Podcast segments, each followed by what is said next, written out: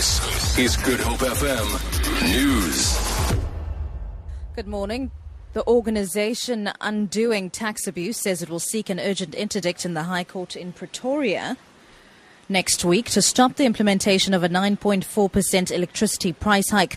The organ- organization's General Director of Legal Affairs, Ivan Halsman, says they've been left without a choice but to approach the High Court in an attempt to obtain an interdict against the implementation of the increase on April the 1st, 2016.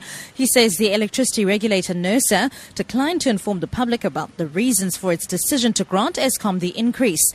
Halsman says this has cast doubt on Eskom's public and public participation process, pardon me. A boom in tourism to Cape Town because of the weak rand and terrorism fears in Europe has led to international airliners lining up more flights to the mother city.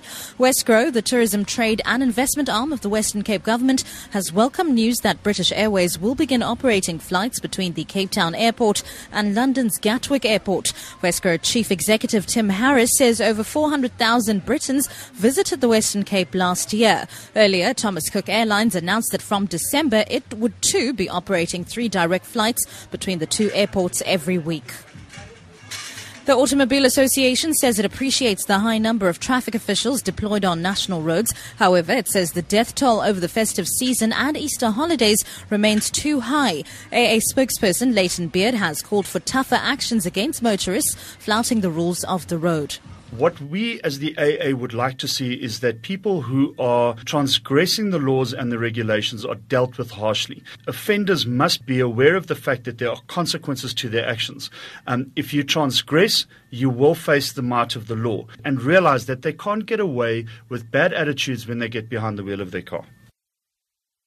12 between Beaufort West and Oudtshoorn in the Karoo has been reopened following its closure yesterday afternoon due to heavy rain. This road is an important route for holidaymakers travelling between the interior and the Southern Cape, especially people attending the KKNK Arts Festival in the Little Karoo.